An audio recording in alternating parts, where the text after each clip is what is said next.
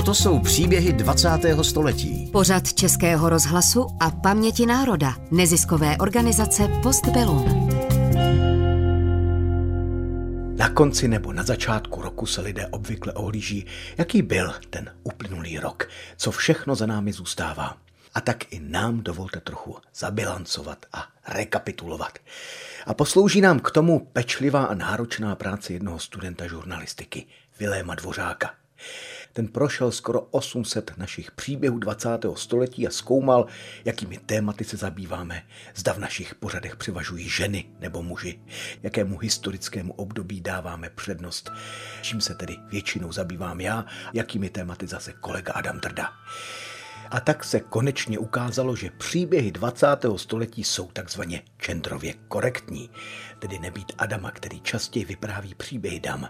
Já, jak se nemilosrdně ukázalo, holduji spíše odbojářským příběhům z války a komunismu. A tam, aspoň z pohledu paměti národa, převažují muži. Informace z Dvořákovy analýzy vám budu dávkovat, bylo by toho najednou moc. Tak první zpráva je, že 534 epizod přinesly jeden konkrétní životní příběh. Zaměřovali se na jednoho pamětníka. Menší část, celkem 239 epizod, tvořily tematické díly, ve kterých vystupovalo více pamětníků. Následující příběhy 20. století vám přinesou úryvky z nedávných epizod, které s Adamem Drdou považujeme za zvlášť zdařilé a podle nás stojí z nějakého důvodu za povšimnutí. Chtěl bych vám také hned na úvod poděkovat, že nás věrně posloucháte a že mnozí z vás podporují paměť národa. Srdečně děkuji. Pěkný poslech přeje Mikuláš Kroupa. V říjnu Adam připravil pořad o Františku Vindlovi.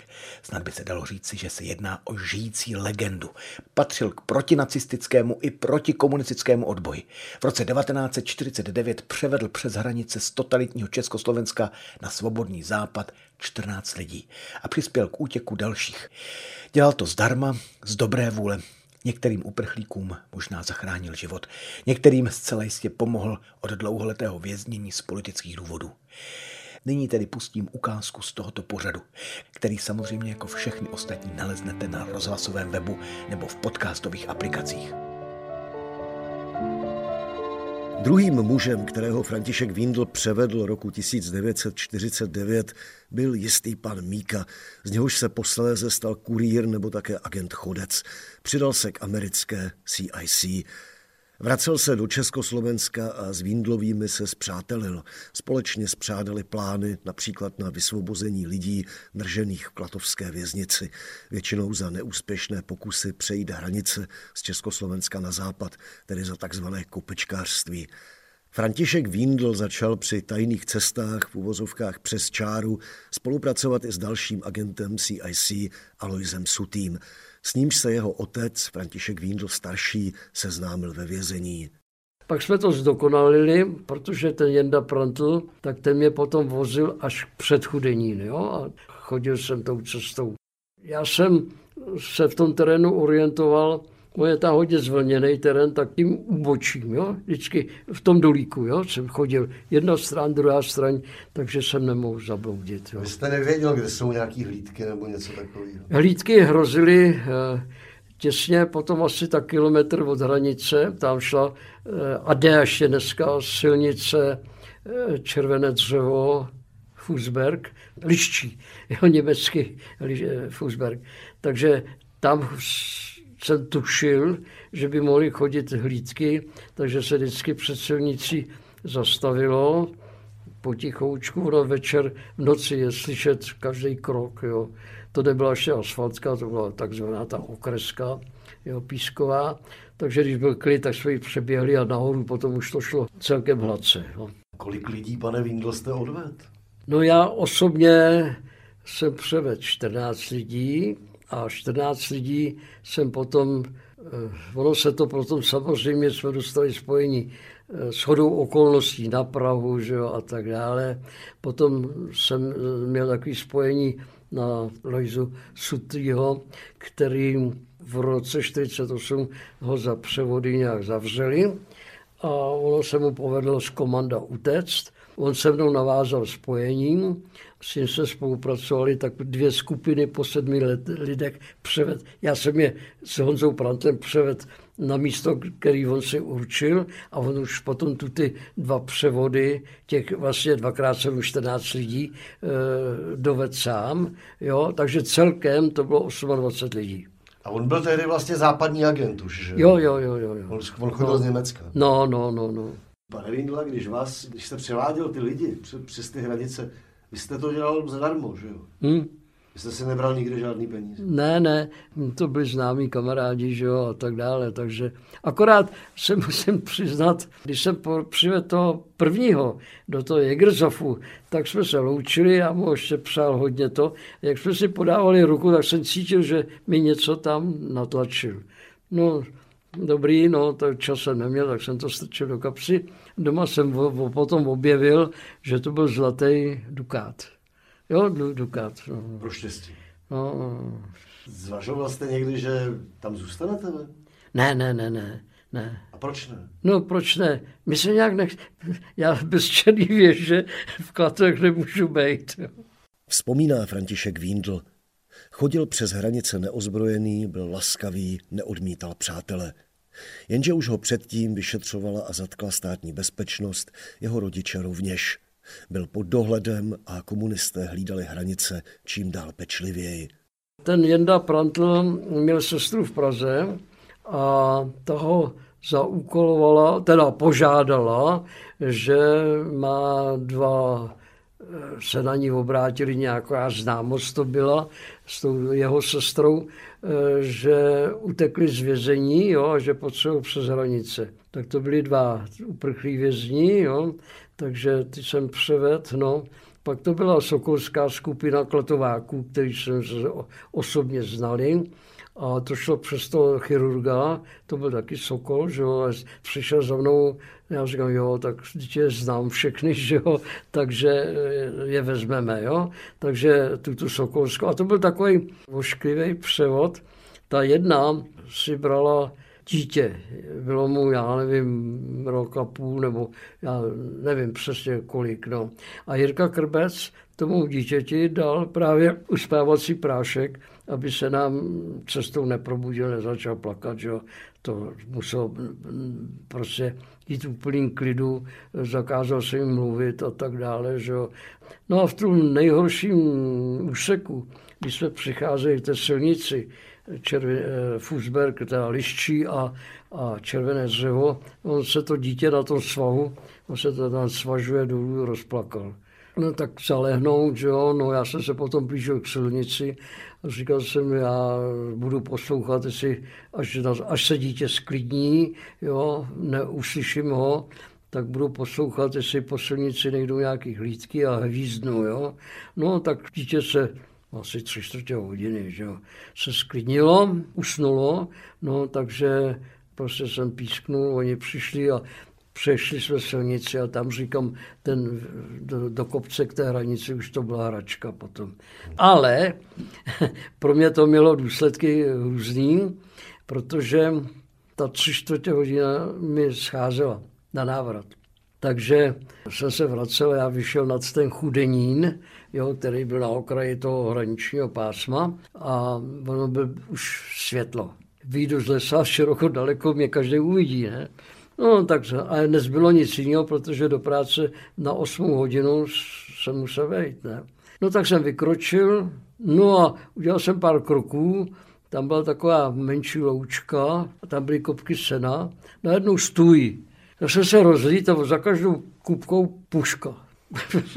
na mě nabízená. No tak jsem zůstal stát, no oni se sebrali od těch kupek a teďka mě také do půl kruhu obklopili, co tam dělám, no, tak jsem se představil a říkal, no já jsem od stavební firmy, a prostě potřebovali jsme nějaký řezivo a tady se bourají ty stodoly, tak jsem to přišel jak si oblídnou po práci, že jo. A oblídnou, jestli by se nám něco nehodilo, že by jsme to odkoupili, že jo. No a když jsem se jim prokázal, propusku jsem měl jo, do pásma, to jsem si zařídil do propusku na okrese, že jo, pro, jist, pro jistotu, no. Tak mě pustili a já jsem se jich ještě ptal, prosím vás, já jsem tady zůstal, protože jsem si uvědomil, že jsem blízko hranice, já jsem zabloudil a nevím, kde jsem a potřebuji do Nýrska na vlak. Ne. No tak oni mi vysvětlili, kolik mám jít prostě na ten vlak, tak jsem jim poděkoval, no a stihnul jsem to a do práce se přišel mezi, mezi půl a tři čtvrtě na osm a ve tři čtvrtě na osm už tam byl Estebák. Oni to nahlásili a udělal se mnou krátký protokol, tak jsem mu řekl to samý a ticho po pěšině. Ale to víte, už jaksi měli určitý podezření. No.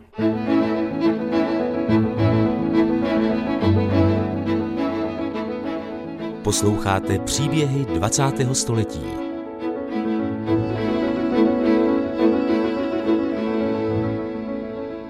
Františka Víndla zatkla státní bezpečnost 20. listopadu 1949. Tehdy vezl spolu s Janem Prantlem na hranice několik lidí, včetně generála a protinacistického odbojáře Bohumíra Podlezla. Jemuž se krátce předtím podařilo utéct z vězení v Litoměřicích. Posloucháte příběhy 20. století.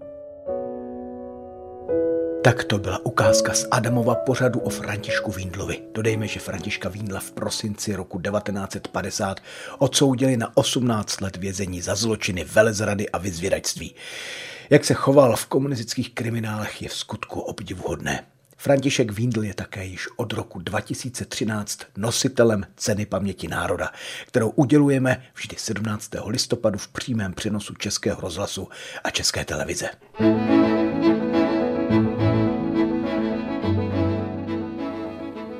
Další zajímavou informací od studenta novinařiny Viléma Dvořáka je, že nejvíce příběhu 20. století se zabývalo oběťmi komunismu, tedy vlastně osudy, jako nám vyprávěl pan Víndl. Takových pořadů jsme s Adamem odvysílali přes 400, konkrétně 54%. Druhé nejčastější příběhy 20. století jsme věnovali obětem nacismu. Těch bylo už jen 26%. A pak následuje třetí nejčastější téma – odbojáři, tedy například příběhy válečných veteránů. Těch bylo 14%, tedy 108 epizod.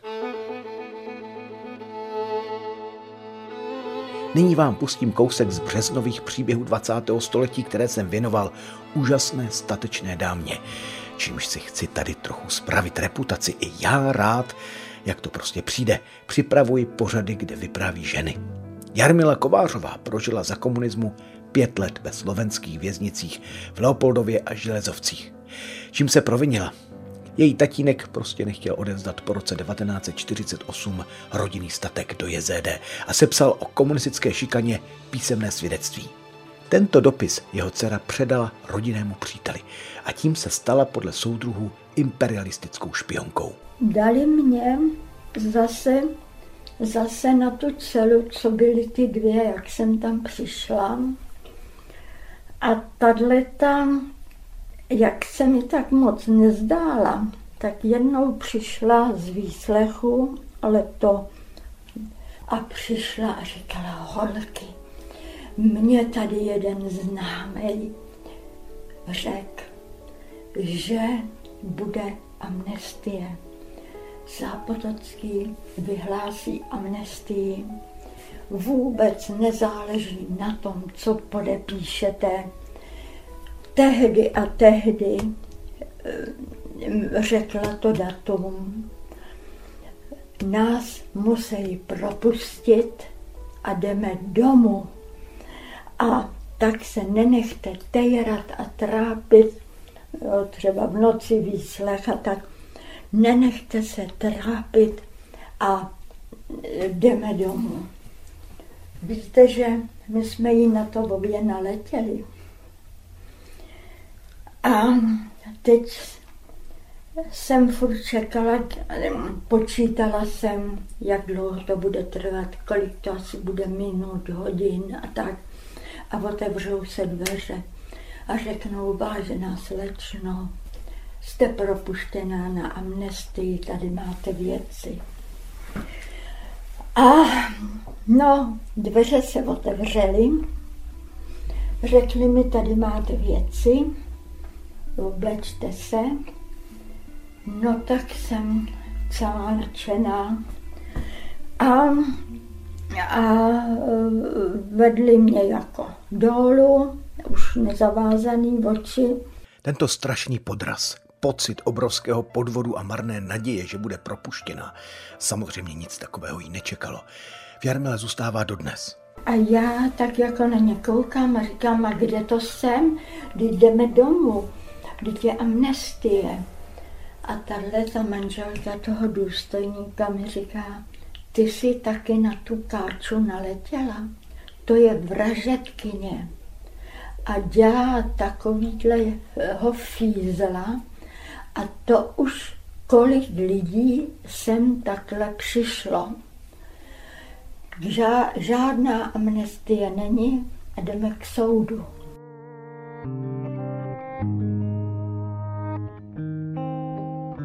Posloucháte příběhy 20. století.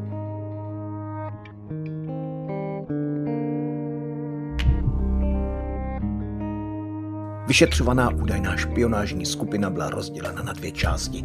Zřejmě z důvodu, aby mohly padnout vyšší tresty a do případu se dostali další lidé. Jednu skupinu soudili v Plzni, druhou v Karlových Varech. V té karlovarské skupině byl odsouzen Ladislav Bezpalec, Jarmili vzdálený příbuzný Zdeněk Podracký, už zmíněný Jiří Stránský a Milena Havlujová, rozená Pomplová.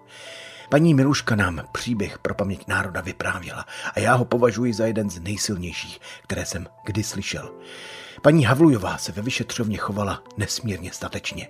Byla čerstvou maminkou, měla syna. Když ji vyslýchali, ve vedlejší místnosti plakal její syn. Ukazovali jí z okna nějaké dítě v kočárku a nutili jí, aby se stala udavačkou STB. Tam jezdila paní s kočárkem a on mi říká, když podepíšete spolupráci, tak vás pustíme domů. V tu chvíli takový té bezradnosti. Já jsem se začala modlit a říkala jsem, pane Bože, prosím tě, pomož mi. A najednou mi bylo jasný, že to podepsat nemůžu.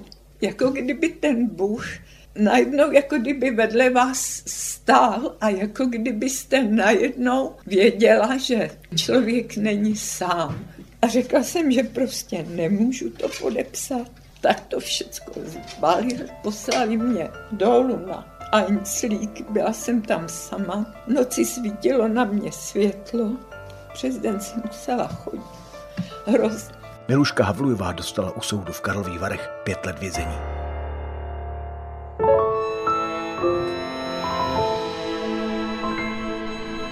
Když jsem v úvodu tvrdil, že se ukázalo, že příběhy 20. století jsou genderově vyvážené, není to úplně pravda. Příběhy o mužích přece jen o něco převažují. Věnovali jsme se jim v 59%. Muži mají větší zastoupení podle studenta Dvořáka ve všech kategoriích zaměření epizody, kromě jedné, oběti nacismu. Jsou to příběhy dam, které přežily koncentrační tábory. Věnuje se jim o něco více Adam Drda. V květnu vysílal strhující příběh přeživších holokaustu. V roce 1943 přijel do Bohušovice nad Ohří transport z Německa. Byli v něm staří židé, zničení dlouhou cestou a ve špinavém stavu, pospíraní pravděpodobně po různých starobincích. Měli jít do geta Terezín. Mezi tamními vězni, kteří měli na starost vykládání a prohlídku vlaku, byl i jistý František Leiner, který našel v jednom z vagónů plačící asi dvouletou holčičku, zabalenou v potrhané dece. Na krku měla papírovou cedulku, na ní stálo Judis Bear a datum 2. října 1940. Dívka se dnes jmenuje Judis Urbanová. Judis Urbanovou jsem poznal před pár týdny. Sešli jsme se kvůli natáčení interview pro Paměť národa a Český rozhlas. Moc jsem toho o ní nevěděl, jenže se za nacismu jako malé dítě dostala docela sama z Německa do geta v Terezíně, o které se zajímám. Když jsme si před začátkem rozhovoru chvíli povídali, dozvěděl jsem se, že po pádu komunismu pracovala Judis mnoho let v lodrových židovských školách v Belgické ulici v Praze jako pomocná kuchařka. To už byla pracující důchodkyně. Měl jsem z toho setkání radost, do těch škol a do tamní jídelny chodili ve stejné době moje děti. Praha je přece jenom ještě pořád docela malé město. Paní Judis mi pak vylíčila svou historii, mluvila úsporně, soustředila se především na fakta, jak si je pamatuje. Doplňoval jsem později její svědectví informacemi z dalších zdrojů a vyrostl přede mnou pozoruhodný a nečekaný příběh.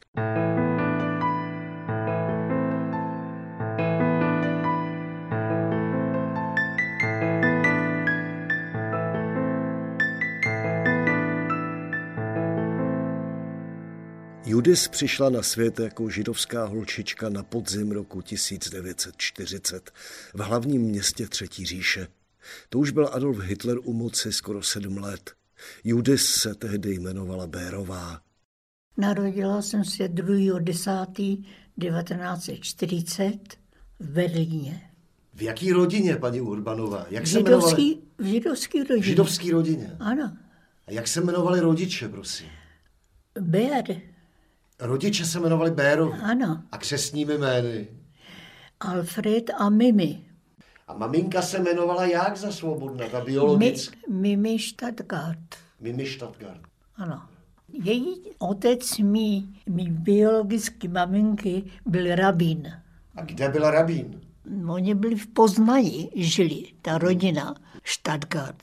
A tak se přestěhovali do Berlína. Byla jste nebo jste sama, nebo máte sestry, bratry? Ne, nikoho nemám. Nikoho. Moje biologická maminka zemřela šest dnů po mém narození. A otec byl zavřený, protože byl žurnalista, tak byl v berlínském vězení. Asi dva měsíce před koncem války zemřel ve vězení. A kdy ho zavřeli, tatínka? To vám nepovím. Mně byly dva roky, když jsem šla do lágru. Čili tatínka zavřeli ve 42. roce? Bož, asi. Tak. A jaký byl otec? Otec byl levicový publicista, nebo jak to říct? To, to nevím, protože nikdo, ten, kdo žil, to byl jeho bratr, který emigroval v 630. roce minulého století do Jižní Ameriky. Takže vlastně vůbec ani nezažil to, že jsem se narodila. Ani nevěděl. Měla jste nějakou širší rodinu třeba? No, rodinu, maminka byla z osmi dětí, biologická maminka. Ale všichni šli do plynu. Rodina měla 68 členů a jenom tři jsme zůstali. A když maminka zemřela a tatínka zatkli, ano. kdo se o vás staral? Sestra mojí maminky, Regina Heidmann, která bydlela v Berlíně. Patří už k příběhu Judis Urbanové Bérové, že se spousta věcí neví. Dozvídala se až v pozdějším věku útržky od několika příbuzných, kteří se sami moc nepamatovali. Vysílal Adam Dada v květnu a já z toho pořadu ještě kousek vystřinu. Považuji ho za opravdu výjimečný. Tehdejší holčička Judis Bérová si z Terezína nepamatuje skoro nic. Ví, že přilnula k adoptivním rodičům. Když mluví o matce, mluví o Eli. Paní Urbanová, vy jste uměla jenom německy? Ano. A naučila jste se česky v Terezíně? Ne, protože maminka taky neuměla česky. Protože ona vyrůstala ve Vídni, ale česky uměla se domluvit, ale víc ne. Máte z toho Terezína nějaký dětský vzpomínky? Vy jste byla hodně malinká. No, já jenom vím, že jsem si vždycky hrála v těch, u těch magdeburských kasáren jsme bydleli vedle magdeburských kasáren byl domek a my jsme bydleli v tom podkroví, ale já jsem Sadka chodila do těch, do těch kasáren, protože tam byly děti. Tak tam. A jinak žádný jiný nemám. S jakýma dětma jste si hrála? S českýma dětma? To nevím, jestli byli český nebo německý. To vám nemůžu říct, protože si to nepamatuju. A jiný vzpomínky na ten Terezín už nemáte? Ne, ne, vůbec ne. Ani právě to mám e, takový okno doslova, jak ta maminka mě tam nechala a šla teda do transportu, Takže já jsem tam zůstala a vůbec nevím, vůbec mě nevybavilo v paměti, že jsem, kde jsem byla, protože tam byl, jak říkám, tam byl domov a pro ty děti. No. Tu maminku, tu paní Lajnerovou, tu ano. odvezli teda kam? Ta jela do Auschwitz? Ano. A to bylo kdy, nevíte? Jestli no, to bylo byla 44 tam, na podzim. Byla tam eh, v tu dobu, kdy už nedě, nedělali ty, to tetování těch eh, čísel. Tam přišla. A nevím, jak dlouho tam byla a potom šla do, do toho rakouského, no, Malthausenu. Já myslím, že to muselo být ve 44. roce na podzim, když, to je, to je možný, když už no. nebyla tetovaná. Ona se nikdy se mnou o tom nebavila. Ona měla strašně špatný podmí, eh, vzpomínky, protože vlastně ona tam zůstala v tom Terezině se svým manželem. Mimo jiný tam byla taky celá její rodina, ale ty šli transportem do Běloruska na Minsk. A co se dělo s vámi? Tak mě dala zřejmě do nějakého toho domova, co tam byl v tom Terezíně. Já jsem nebyla sama. Ty děti tam zůstaly některý. Nešli s těma rodičima. To byla Judis Urbanová. Pokračuje Eli Jermářová z archivního záznamu. No to dítě s námi přežilo, ten, zůstalo v Terezíně, dokud jsme, nejdřív můj muž a potom i já z Terezína odešli. A než jsem odešla z Terezína, já tudíž, když jsem šla pryč, tak jsem chtěla ji vzít sebou. Protože jsem prostě myslela, že tam nemůže sama bez mě zůstat. A moje tchyně mě to rozmluvila, říkala, není tvoje právo do toho osudu zasahovat. Osud to dítě zavál sem do Terezína ty to nesmíš narušit. Tak to vlastně potvrdilo, potom to další potvrdilo, že měla moje tchyně pravdu, protože kdyby byla, šla se mnou, tak jsme šli v Osvědčimi v obě do plynu. Kdybych já měla tehdy tři a půl letý dítě za ruku, nebo čtyřletý tehdy byla.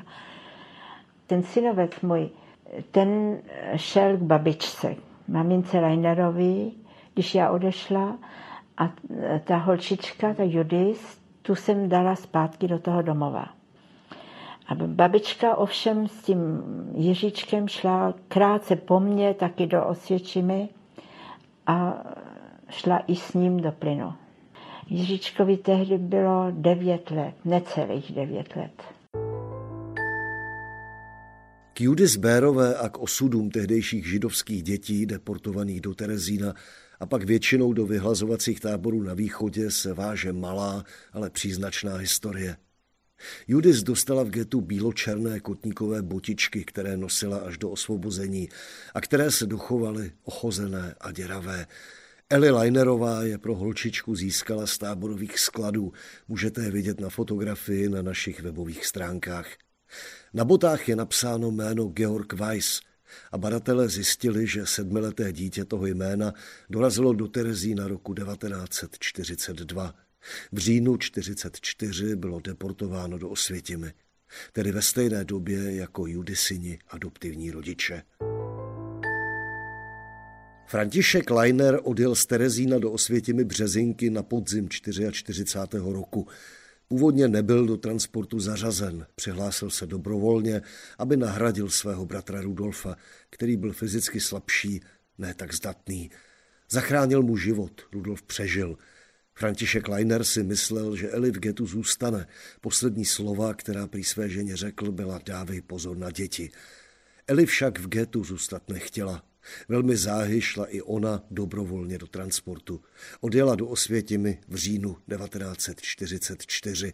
O plynových komorách nic nevěděla, myslela si, že se setká s mužem, jako se předtím setkali v Terezíně. Její vzpomínka na cestu a příjezd do Auschwitz-Birkenau se opět týká dítěte.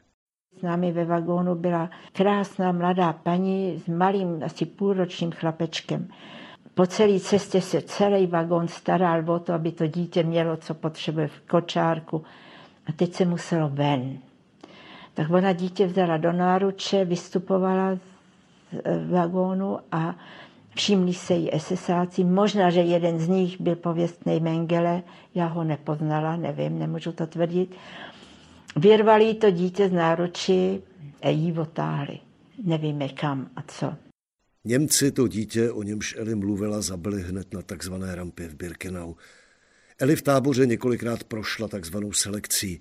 Kdo si ji vyřídil vzkaz od babičky, kterou mezi tím zavraždili v plynové komoře, aby po válce hledala zbylé členy rodiny. Někdo jiný jí zase předal papír od manžela, na němž bylo napsáno musíš pryč. Za pár týdnů se dostala do transportu, který odvezl 500 žen na práci do tábora ve Freiberku. V dubnu 1945 je Němci vyhnali na cestu a ženy prožily 16 dní ve vlaku v otevřených vagónech. Dostali se do Čech, byli na nádraží v Hodní Bříze i v Českých Budějovicích, ale skončili v koncentračním táboře Mauthausen, který osvobodili američané 5. května. Eli se vrátila do Prahy, kde nejdřív bydlela na společném pokoji v hotelu Kryváň se šesti ženami. Chodila na nádraží, doufala, že snad někdo přežil, ale nedočkala se téměř nikoho. Její rodiče a sestra byli zavražděni, její muž František Leiner byl pravděpodobně zastřelen v únoru 1945 na pochodu smrti.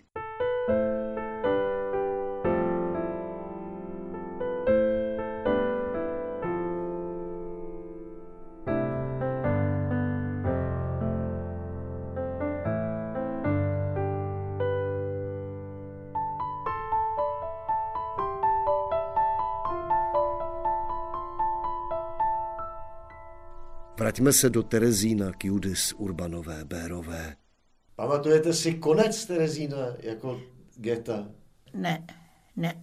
Když jste byla v tom dětském domově, tak co se s váma potom dělo dál? Jak to s váma bylo? No, potom tam přišel, si nespomůl na jméno. Byl to člověk, který, když byl konec války, tak e, tam přijel člověk, který schromažďoval děti, čistý sirotky. A samostatně všechny, teda ty děti, které zůstaly bez rodičů, který tam neměli nikoho příbuzného, tak ty všechny sebral. A zřejmě předtím už zařídil ve vládě, aby byly pronajmuty nějaké ty, ty zámky, jak byly já jsem byla ve Štíříně, protože tam byli jenom německý sirotci, že neměli ani matku, ani otce. Tak ty. To byl Přemysl Petr, ten člověk. Přemysl Petr. A ten vás odvez teda na Ten mě zachránil vlastně. Tak to byl kousek z příběhu 20. století o Judis Bérové, dnes Judis Urbanové. Doporučuji k poslechu celý pořad. Najdete ho mezi ostatními na webu rozhlasu nebo v podcastových aplikacích. Vilém Dvořák, který pro svoji studentskou práci zvolil analýzu právě našeho pořadu, prošel snad všechny epizody z cyklu Příběhy 20. století, které jsme vysílali mezi lety 2006 až 2021. Poslední dva roky mu tedy chybí. Ale i tak, myslím, jeho analýza poskytuje věrný obrázek.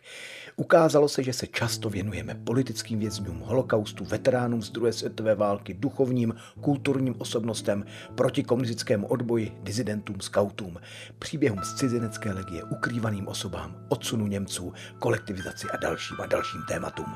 Poměrně málo se však věnujeme agentům státní bezpečnosti a komunistům. Ti dostali prostor v našich pořadech jen asi v 6%, tedy v 640 epizodách. A tak jsem některé z nich pro vás nyní prošel a vybral velice dávný pořad. Svůj hlas v něm už skoro ani nepoznávám. Pamatuji si, že za tento pořad jsme kdysi dostali jakési zvláštní ocenění poroty v rozhlasové soutěži Pri Bohemia Radio.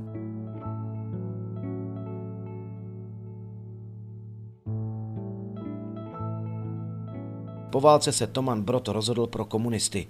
Říká, že intuitivně vnímal komunistickou ideologii jako jedinou správnou možnost a věřil, že nové pořádky, které přišly s únorem roku 1948, společnost povedou do blahobytu a míru. Jak strašně se spletl, pochopil o mnoho let později. No ale pochopitelně jsem tedy v té komunistické straně zůstal, taky to mě pomohlo zůstat, dostat se pak na tu školu e, politických a hospodářských věd. No. Toman Brod se ubíral ve svém životě směrem, který se v tu chvíli zdál být perspektivní z pohledu vládnoucí třídy. Mladý komunista, vystudovaný, politicky i ideologicky zpracovaný, až na ten původ – Toman Brod pocházel z bohaté židovské rodiny. Já jsem sice uznával Stalina, pro mě byl pak tam samozřejmě eh, ne šok, ale, ale ohromení, ohromení z toho, že tedy jsem eh, uznával lidi, kteří jsou vlastně zločinci. A tak jsem to dával najevo. Potom, potom kdy byl ten 56. Eh, rok, že jo, byl ten 20. sjezd. Jak vnímal politické procesy, veřejné linčování, veřejné petice, třeba pro trest smrti Miladě Horákové? Já jsem se, se to bál vůbec sledovat. Já jsem předtím zavíral uši oči a uši a říkal jsem si, to je, to je nějaká taková, taková vlna, která zase přejde a radši, radši se skovat a studovat ne, nemíchat se do ničeho a studovat, protože pro mě bylo, bylo studium e, záruka perspektivy, záruka jakési budoucnosti, kde se budu moct uplatnit. Po škole dostal Toman Brod takzvanou umístěnku do celkem prestižního intelektuálního zaměstnání do Vojenského historického ústavu. S komunismem to měl už v té době všelijaké. Vnitřně jsem se rozešel s komunismem už v těch 60. letech. A proto jsem měl také potíže v tom ústavu. To nebyla jednoduchá věc, protože tam, sice tam už bylo spousta intelektuálů, kteří také už byli, alespoň jaksi v tichosti nebo v soukromí, byli už eh, jaksi heretikové nebo disidenti. No ale pak je tedy osměl ten, ten 20. sjezd, no a to vy si nepamatujete, to byla veliká vlna tady v i v Československu taková snaha těch intelektuálů komunistických přivodit změnu. Ne sice kapitalismu, ale ty stalinisty a ty dogmatiky a ty zvrahy vlastně, kteří způsobili tolik zla a tolik neštěstí, tak ty odstranit. No tak já jsem byl hlavně jeden z hlavních tedy propagátorů této tendence, no a byla tam kontrarozvědka pochopitelně, ta si na mě došlápla, málem mě vyloučili. Dokonce mě, mě verbovali pro, pro, tajnou, pro tajnou spolupráci. A oni byli slušní, víte, oni to, to, žádný nátlak na mě nedělali. Oni vyvolili taktiku velmi vlídných a slušných a přátelských lidí. Zatímco někteří ty, eh, ti spolupracovníci, eh, kteří mě dokonce chtěli vyloučit z komunistických strany, ty vojáci, víte, to tak to byla, to byla teda, to, to byli tvrdí hoši. No tak mě nabídli, nebo doporučili, nebo požádali, abych chodil eh, na nějaké recepce a stýkal se s nějakými zahraničními diplomaty. No tak já nevím, co, co, co ode mě bych byli chtěli, no ale pak nikdy žádného diplomata nenašli, takže to brzo skončilo, tahle ta spolu, tak jakási spolupráce, ale je to hanba pro mě stejně.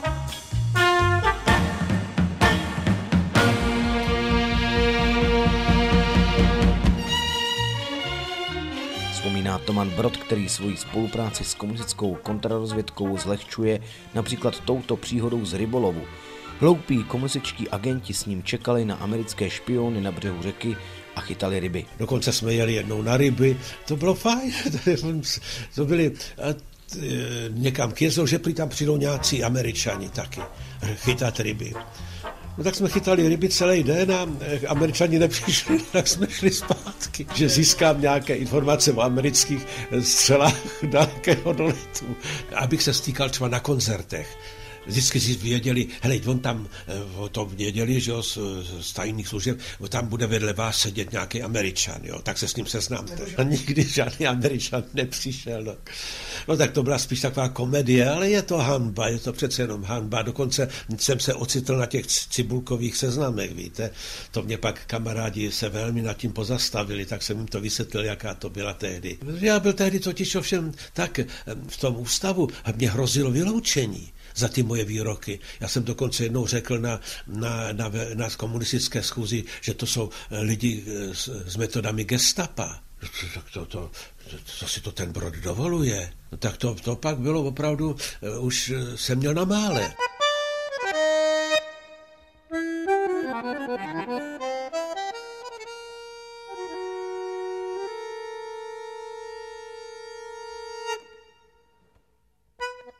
Nyní citujeme ze svazku v archivu STB, kde je Toman Brod veden jako spolupracovník s krycím jménem Mephisto. Dne 7. července 1959 byl proveden pohovor s Brodem Tomanem. V druhé části pohovoru byl dotazován na svůj styk s leteckým ataše. Brod Toman k tomuto uvedl, že jako civilní zaměstnanec vojenské zprávy neměl nějaký zájem, aby tento styk si nějak udržel a protože s tímto hovořil pouze jednou. Přímo Brod Toman uvedl, že v případě, kdybychom přišli dříve a jemu řekli, že máme zájem na tom, aby tento styk nějak prodloužil, že by toto udělal, ovšem, že on v tom nic dobrého pro sebe neviděl. Na přímou otázku, zda by nám v podobné věci nemohl pomoci, že je nám například známo, že západní vojenští přidělenci občas navštíví Vojenské historické muzeum na Hračanech, odpověděl kladně, jen se ptal, zda z tohoto styku nebude mít nějaké nepříjemnosti v zaměstnání.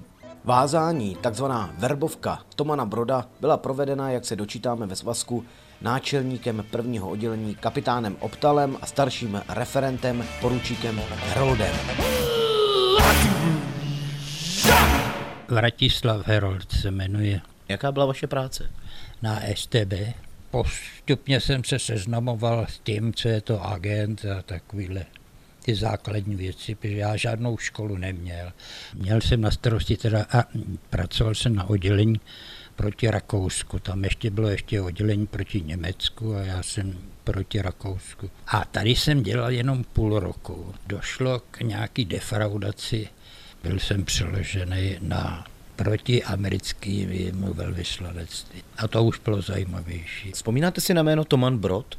To víte, že si pamatuju, protože já jsem s ním, s jeho jménem přišel do styku, když on byl s manželkou na nějaký recepci, teďko nevím, jestli to bylo při příležitosti státního svátku, u amerického teda státního svátku, u velvyslance Johnsona, myslím, tak jsem jako dostal informaci, že tam byl s manželkou, tak jsem, nevím, jak jsem ho nakontaktoval, nepamatuju si, jak asi telefonicky nebo jak, tak jsem se s ním sešel a asi třikrát jsem se s ním sešel, já bych se s ním stýkal díl, kdybych tam byl, byl jsem přeřazený potom na jiný odbor, čili jsem ho předával mimo kolegovi. Jako. No, s ním jsem se sešel, myslím snad i v konspiračním bytě, že jsme si udělali schůzku on nebyl takový ten agent, který by byl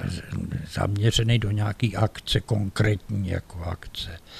Za tu dobu, co jsem s ním byl ve styku, teda, no nebyl ten typ. Někdejší důstojník STB Vratislav Herold získal Tomana Broda ke spolupráci. Byl ochoten s námi natáčet a velmi podrobně popsat metody, které u STB používal. Příběh Vratislava Herolda zpracováváme do některého z příštích dokumentů z cyklu Příběhy 20. století a mohu potvrdit, že se tak skutečně stalo v roce 2015. Pořad o Vratislavu Heroldovi můžete v našem internetovém archivu najít pod názvem Život STBáka. Nutno přiznat, že není právě nejjednodušší vyhledávat v našich starých pořadech. A tak, budete-li mít zájem, pořad zašlu zájemcům e-mailem. Napsat si o něj můžete přímo mě mikulas.kroupa zavináč postbelum.cz Případně link na pořad zveřejním třeba na svém facebookovém profilu.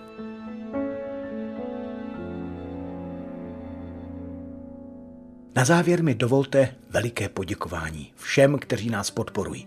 Lidem, společnostem, firmám, nadacím, městům a obcím, návštěvníkům našich tří institutů paměti národa.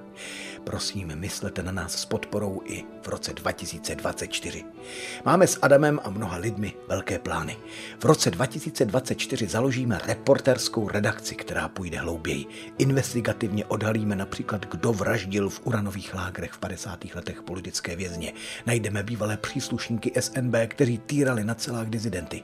Vytvoříme novou sérii podcastů příběhu 20. století. Chystáme vydat několik knih, například nový komiks Tři královny o neuvěřitelně statečných dívkách. Chceme další tisíce lidí dostat do našich programů Paměti národa. Posílíme divadelní a novinářské kroužky Paměti národa. Přemýšlíme, že bychom uspořádali divadelní festival. Jak jsem se již zmínil, naše tři muzea Instituty paměti národa v Brně, Pardubicích a Olomouci potřebují další nové příběhy a nové výstavní formy, které osloví návštěvníky. Připravujeme také rozsáhlou mezinárodní expozici. Totiž za rok a půl slavíme 80. výročí druhé světové války. A na to je paměť národa velmi dobře připravená. Chystáme také v únoru koncert pro Ukrajinu, v březnu koncert pro NATO, v květnu nebo v červnu uspořádáme opět běh pro paměť národa. Těšíme se na oslavy Dne válečných veteránů 11. listopadu a 17. listopadu opět ceny paměti národa. Chceme také pomoci Konfederaci politických vězňů uspořádat s něm v Praze. Přáli bychom si rozšířit Charitu, Centrum pomoci paměti národa po celé republice a pomůžeme státu založit nadační fond pro oběti komunismu. Přemýšlíme o novém projektu založit lesoparky paměti národa a obnovíme mapu místa paměti národa. Samozřejmě v roce 2024 vytrváme v pomoci Ukrajině. Nezisková organizace Postbellum, hlavní správce projektu Paměti národa, v tuto chvíli zaměstnává přes 300 spolupracovníků. Máme 8 poboček po republice, působíme na Slovensku, na Ukrajině, na Kubě, v Bělorusku a v mnoha dalších zemích máme své spolupracovníky. Provozní a projektový rozpočet dosahuje takřka 100 milionů korun.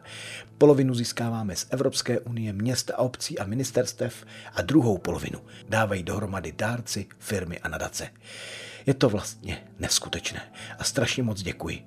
Ať žije klub Přátel paměti národa, do kterého vás srdečně zvu. Máme sílu, máme plány, máme lidi a opíráme se o vás, o tisíce lidí, kteří nás každý měsíc třeba drobnou částkou podporují. Děkuji vám, že posloucháte příběhy 20. století a doufám, že si nás najdete i v roce 2024. Naslyšenou v novém roce přeje Mikuláš Kroupa. Tento pořad vznikl ve spolupráci Českého rozhlasu a neziskové organizace Postbellum. Vysílá radiožurnál a Český rozhlas Plus. Vše o příbězích 20.